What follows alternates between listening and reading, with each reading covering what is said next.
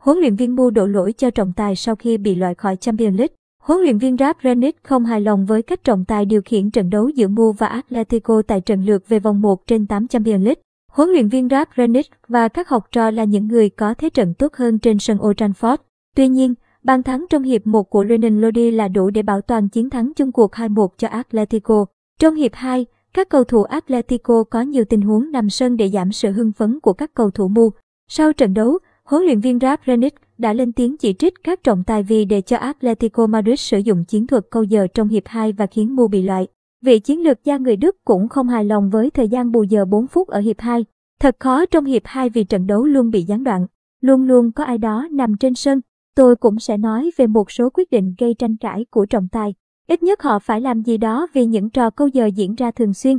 Bên cạnh đó, 4 phút bù giờ ở hiệp 2 thật sự là một trò hề với tổng thời gian lãng phí, huấn luyện viên Ralf Rangnick cho biết.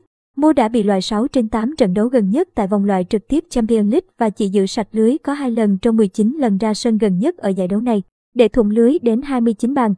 Đội chủ sân Old Trafford có nguy cơ bị mất suất dự Champions League vào năm sau với việc cuộc đua vào top 4 đang vấp phải sự cạnh tranh dữ dội của các đối thủ. Janet Grant là huấn luyện viên tạm quyền của Mu và nhiều khả năng sẽ lui về làm cố vấn ở mùa giải tới.